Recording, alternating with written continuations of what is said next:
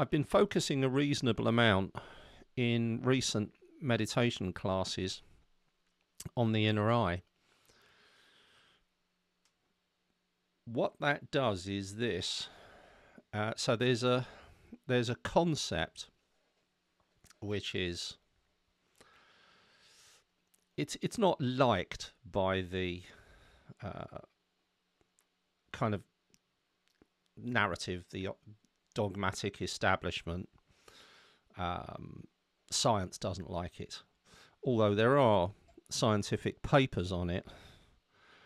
Um, despite the fact that it's part of everybody's life and it's self-evident, like a slap in the face, uh, not not much study's been done, and that's the witness.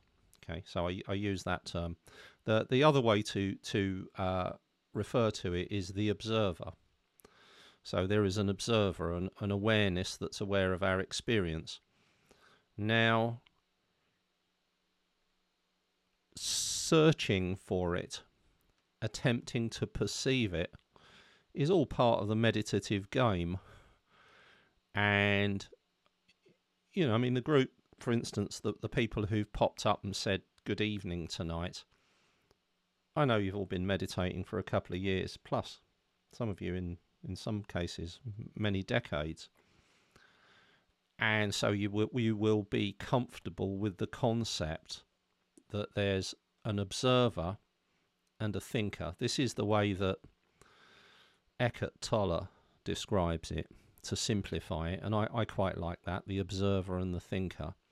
But I do prefer the name the witness because what it does is it clarifies the passive nature you see, the observer, when someone is an observer, there is a sense that they're active, whereas the witness, the concept of the witness, is more passive. So observing our actions implies that we're, you know, focusing on them in a kind of uh, methodical manner.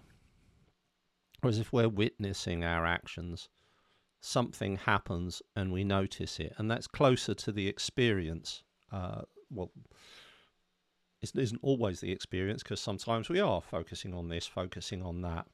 But generally, during meditation, we don't we tend not to do that. If there is a focus, it tends to be on a single point. Um, although I must admit, the meditations I've been teaching recently are, are intermediate and advanced, really, insofar as if you're new, it, it might scramble you up a little bit. and so what the what the benefit of that is is that it really helps us to become familiar with the nature of the mind. So I, you know, what what is the mind, and there's all sorts of definitions. Uh, but I, I I tend to try keep coming back to first principles for everything. Uh, and so to me, the mind is thoughts and emotions. Pretty much everybody who refers to the mind tends to refer to thoughts. Uh, but I'm aware of the the deep connection between thoughts and emotions and so I don't think it's helpful to, to separate them out in, in terms of viewing the mind. I don't perceive, I don't see that the witness is is part of that process. I see that the mind is entirely subconscious. We don't know what we're going to think next. We know what we don't know what we're going to feel next, really. So it isn't a an active process of agency whereby we are in control of our internal processes and we orchestrate them and author our processes. What happens is that action is a collaboration between many, many systems. And this, there's an awful lot of evidence of this from studies of um, perception and studies of behavior and action and so on. So all of these, in, in terms of the brain, it's all distributed. Just let's just leave it at that. Um, the the single awareness, which is the witness, which is the only it's the only consistently experienced part of our lives. Whenever we're aware, it's that awareness that's aware of the awareness, aware of the experience. Everything else changes. So thoughts change, emotions change, perspectives change, reality changes. We learn new things, we forget things, we change our perspective.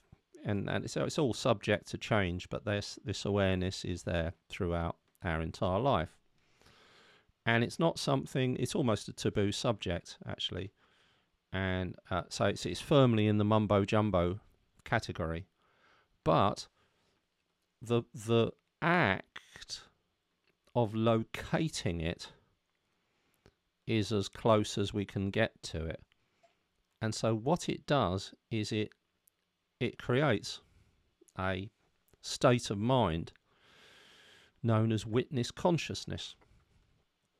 And why would why would one want witness consciousness? Well, the main reason for that is because it is a process of passive observation of our experience, and it, it's an incredibly powerful intervention. and and what are we intervening in? We're intervening in in the cycle of um, behavioural response that we are designed for. So we're designed to respond to experiences, and there are a lot of systems involved in that. There's instinct, there's habit, um, there's emotion, there's the context of the experience. lots, lots and lots and lots of things. Uh, as as a way of intervening in that process and leaving ourselves in a place where there's a wise response there's nothing comes close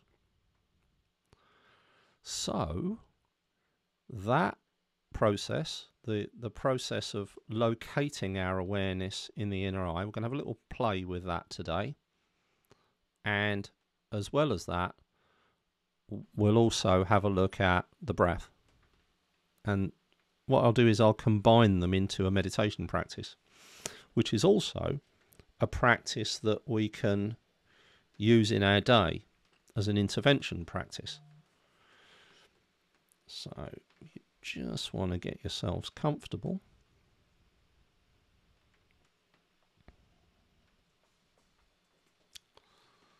I shall sound the bell and begin the meditation.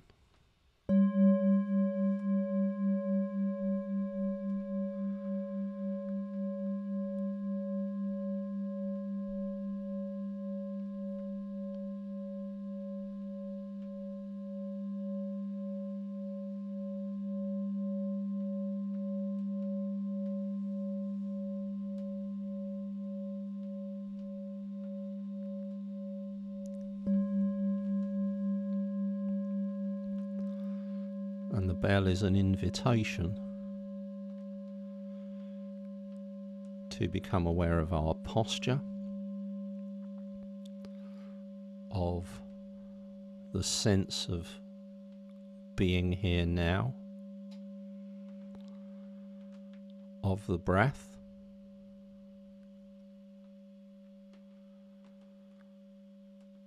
Of tightness and tension in the body or discomfort or fatigue or impatience or whatever happens to be arising, whatever the state of mind and the state of the body is, we are tuning into it. We're reconnecting to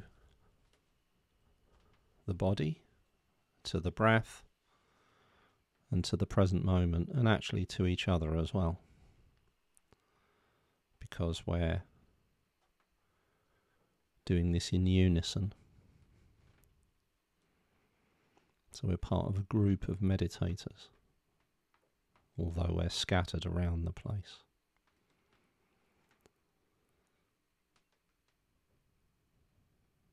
And this is a very powerful thing.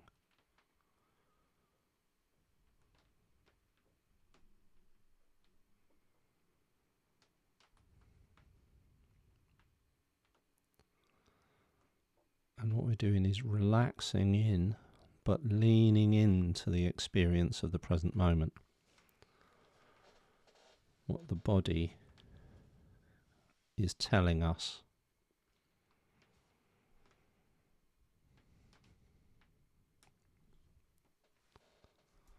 So we're opening up the channels of communication.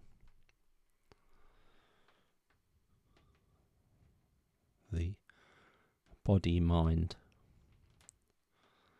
as the Advaita Vedanta Hindu tradition refers to it as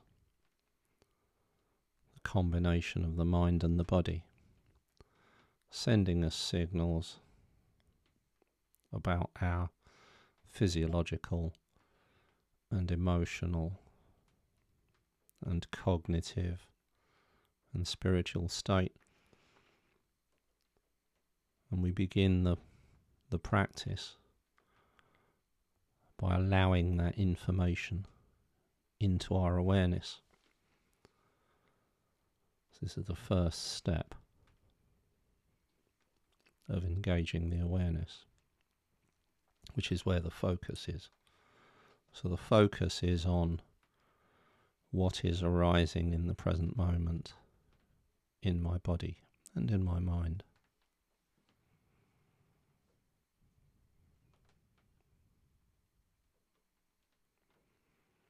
And we're using the power of the breath first. Connection to the breath now. We've connected to the awareness through focus. Focus on the messages from the body And now we're connecting to the breath and using the power of the out breath, the system that moves us from alertness to relaxation. The out breath is the relaxing breath. We're connecting to that. And through our focus on the out breath and our focus on the body, and whatever the messages are from the body, we're acknowledging it.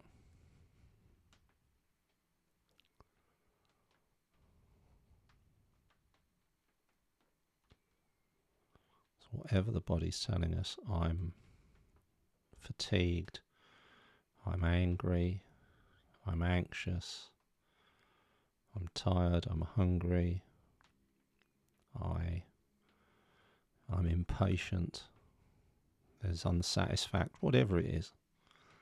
It might be joy, might be happiness, might be contentment. Doesn't matter what it is. We're noticing that as we breathe out. So it's a way of reconnecting with the body and the rising and falling of the breath is our way of reconnecting to the present moment.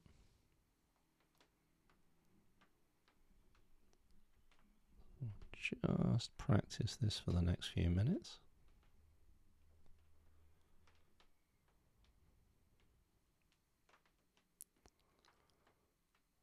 Opening the mind body connection to our awareness, recognizing the messages, bringing our awareness to that part of the body on the out breath.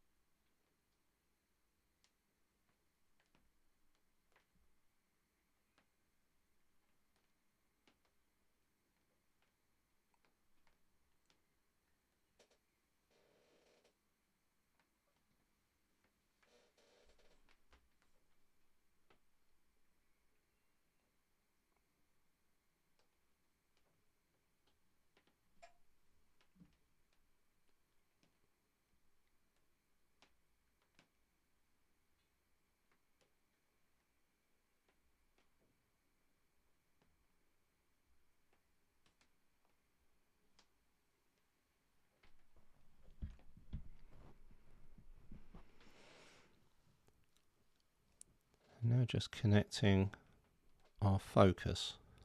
So if the witness is a flashlight, the focus is the beam of the flashlight. And we've been illuminating the body wherever the mind has chosen, following its lead. And now the beam of that flashlight we take control of that and we focus it on the breath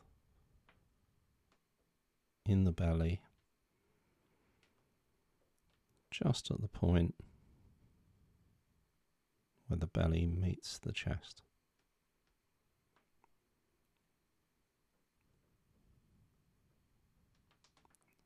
And we're focusing our awareness on the movement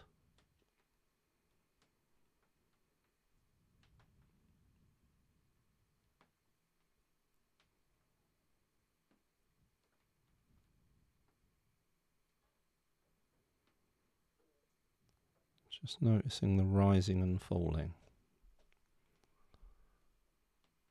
And it's totally up to us if we choose to repeat that in the mind.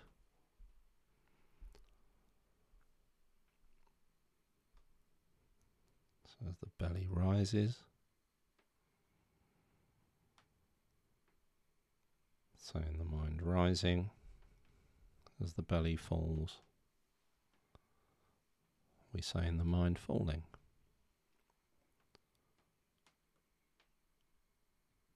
Or we just notice the movement.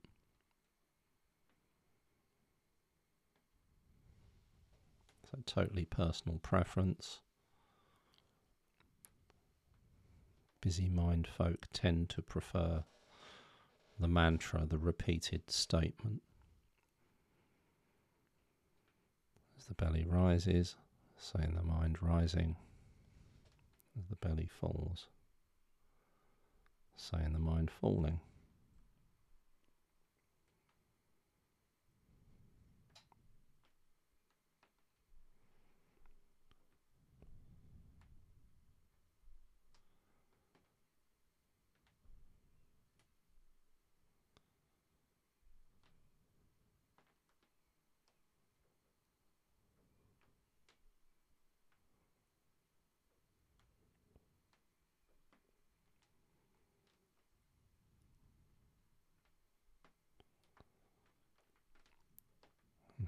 we're doing is cultivating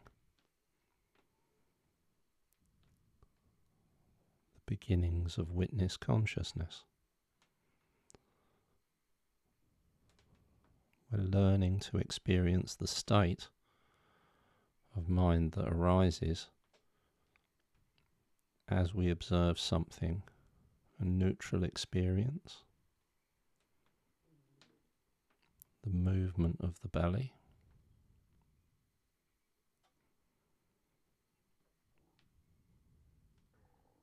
It's neither good nor bad. That tiny movement.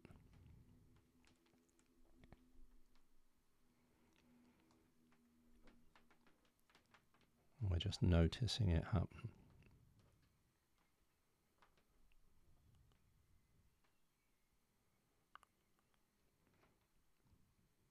Belly rising, belly falling.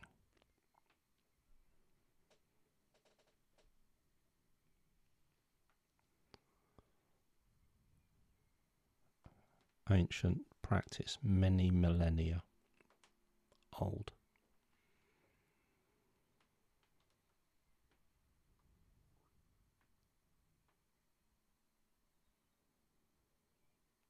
Called following the breath.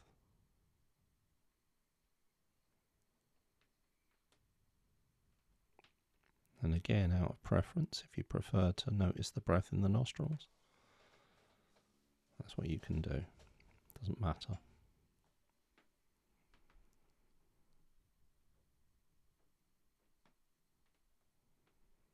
I'll just practice that for a few minutes.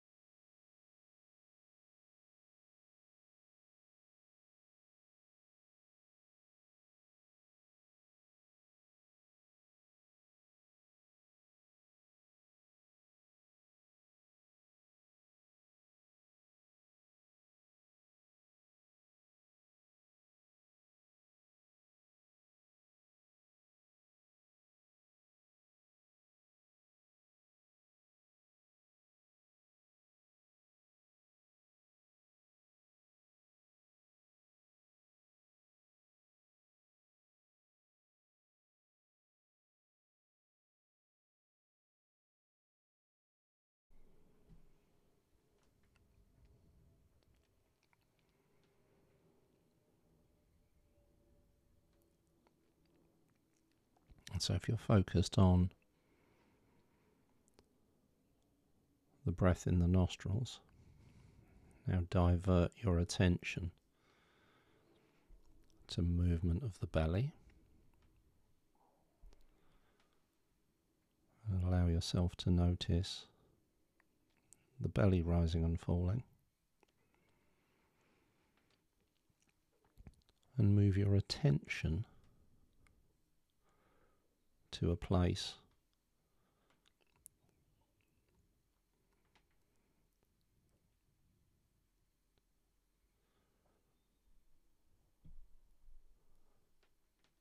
midway between the belly button and the lower back, and just below it. So it's right in the center of your body. This is what the Chinese call the Dan Tian.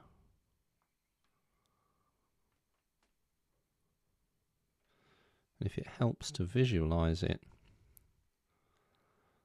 you can visualize it as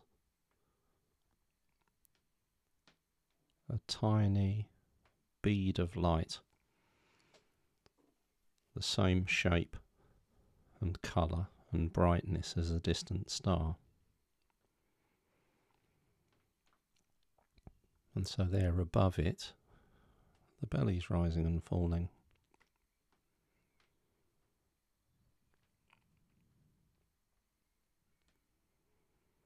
You're focusing on this traditional source of energy. So, what we've done here is we're shining the flashlight on that place as we're focusing our attention on it. And then there's the torch or flashlight itself the location of the torch and flashlight. We tend to look down at the Dantian. But what we can do is allow our sense of place in the universe to sink down through the body, past the belly, to the Dantian.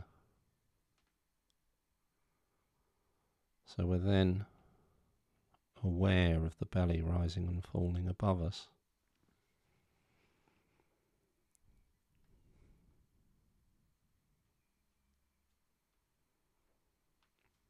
There's a sense of position, a place in space from which we're aware of our surroundings. And so we're in this practice, we're moving it from where it is traditionally in the West to where it is traditionally in the East.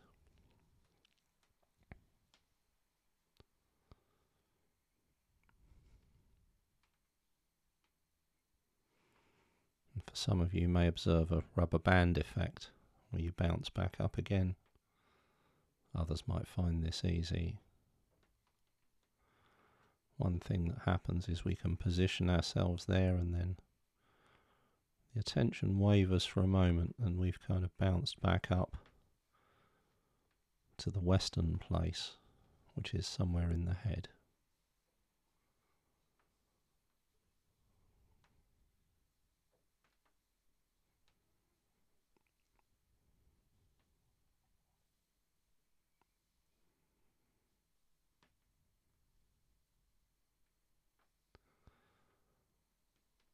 This doesn't matter.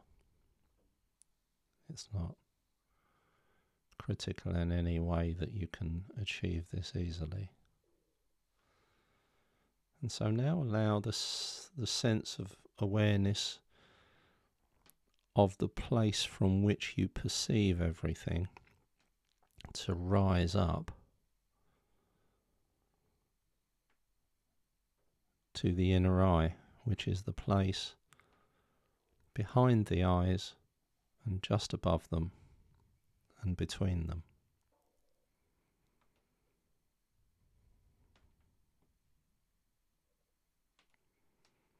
and we're still noticing the breath.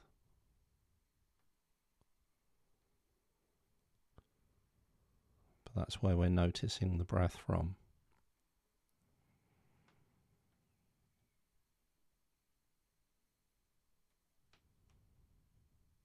From the inner eye. So, this is where the flashlight is now. And the light, the focus of the awareness, is downward on the movement of the belly. Or, if you prefer, still downward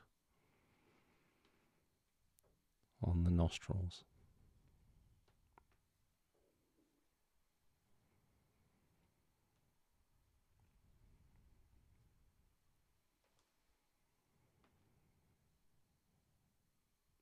And so here's the practice. This will be fuzzy. Sometimes our sense of place as being the inner eye might drift. And when it does, as you breathe in, reposition it. So that in breath is drawing our sense of place to the inner eye from where we perceive everything, internal and external. And then back to noticing the breath.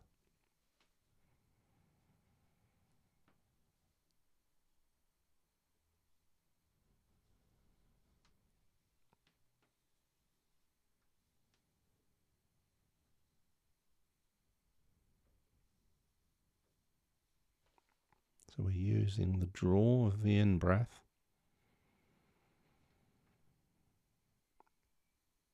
to draw our consciousness to that place, our awareness from which we witness all of our experience.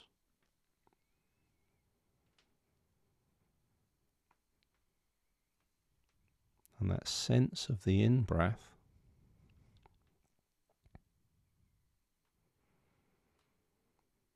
is bringing us there.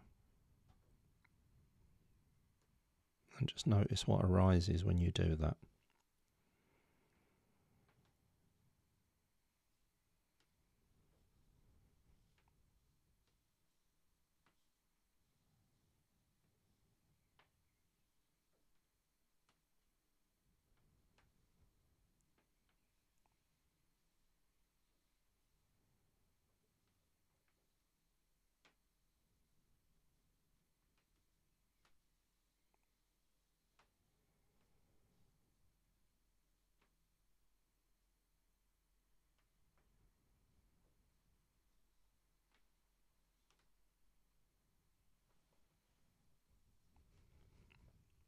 So, this is the intervention practice that we can use in our day. When we notice our body taking over, the autopilot taking over, habitual behaviors, the, the system running without awareness, breathing in bring our sense of awareness to the inner eye. And there's a tiny moment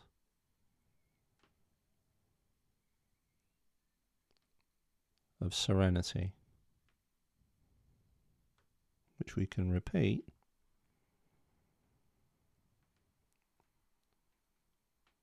With every in breath.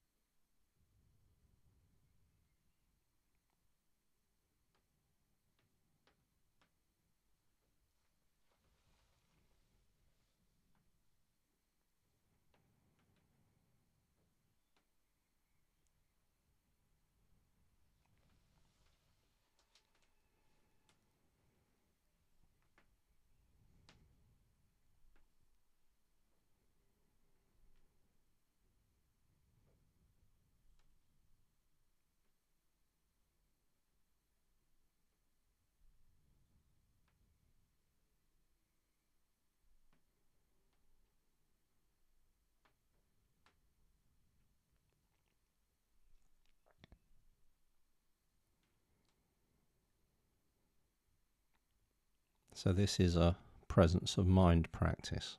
Clearly, if the autopilot's running during the day, afterwards, we might say to ourselves, Oh, I wish I remembered to do that thing, but it doesn't matter because we're cultivating. If you find this useful in meditation, calming, relaxing, refocusing, if you discover presence, mindfulness through it, repeating it in your meditation, we're cultivating the practice for when we're not meditating.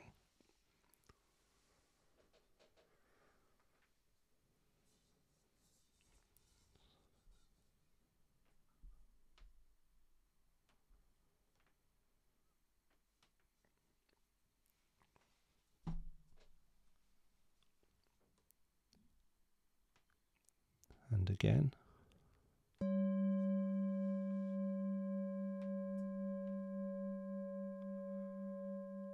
Noticing the sound of the bell, announcing the movement in time of the present moment.